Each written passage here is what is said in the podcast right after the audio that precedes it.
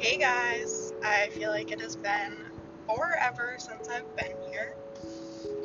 Um, I think that it's been close to four months. I am so sorry for that. I um, have definitely taken some time. Uh, it's the summer. I have kids. Um, it has been a crazy summer, but I just wanted to do a little podcast today to update you guys on what's happening. Um, I am driving. This is through the Bluetooth of my car. I'm being safe, I swear. Um, so the last podcast that I did, I had just been through a breakup. It was bad for a few weeks. I got over it. Um, A few weeks after that, I had decided that I was going to um, start a journey that I have wanting to been pers- I've wanted to pursue since I was very young.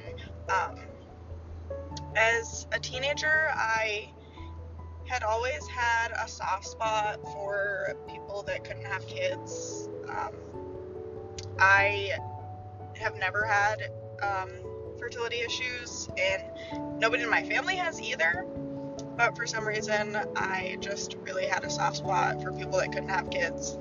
There's so many people out there that deserve kids and can't have kids for many different reasons, um, and I've always wanted to be a gestational surrogate. Um, any guy that I had dated had always told me, like, no, that's not something that I'm okay with. You're not doing that. Um, and I finally decided that I was done living for other people and I was going to live for myself. It was something that I had wanted to do for years, and it was something that I was going to pursue.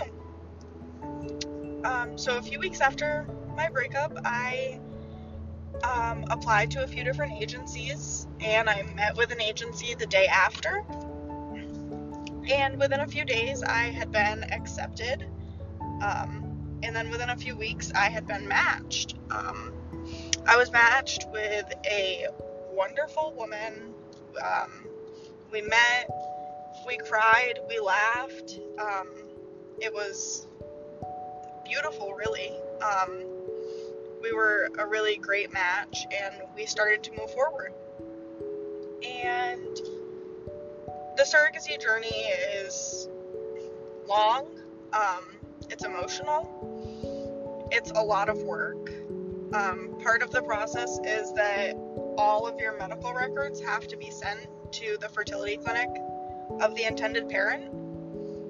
Um, so when that happened, her fertility clinic actually denied me. Um, it, they denied me for reasons that were in my medical records. Um, it was literally one sentence that never even happened. I had talked to my doctor. She agreed that it never happened. She wrote a letter saying that that never happened. Um, and the fertility clinic was still being very biased. Um, they had also mentioned the fact that I was a teen parent. Um, so I, they were just super biased. So unfortunately I had to move on. Um, And as hard as it was, I had to accept the fact that me and the intended parent were not a match, and I had to move on with my journey, and that was hard. Um, I had met with a few different other people, actually, and for one reason or another, things didn't work out. Um, but I am currently matched. I have been accepted by the fertility clinic, and I am going to the fertility clinic next week. I cannot tell you guys how excited I am. I'm very excited. I'm very scared. I'm excited. I'm nervous. I have all the emotions. Um, but I'm really happy that I get to do this for a family that is so deserving of a child. So that's what I have been working on the last few months. I've also been um, working a lot, like a lot. Um, I've been working like at least fifty-five hours a week, and that's tiring. I'm tired. Um, I also, like, a few weeks after I had started my surrogacy journey, I had started talking to somebody, and I was terrified, um, because it's not something that a lot of guys, from my experience, have been okay with. So I was terrified to tell him, um, but I obviously wanted to tell him before things got too deep. Um, So I br- gently brought it up, and he was so sweet. He was like, that's the most beautiful thing I've ever heard. Um, I have a lot of respect for you for doing that. He was extremely supportive, and still to this day is so supportive. I'm very thankful to have him in my life. Um,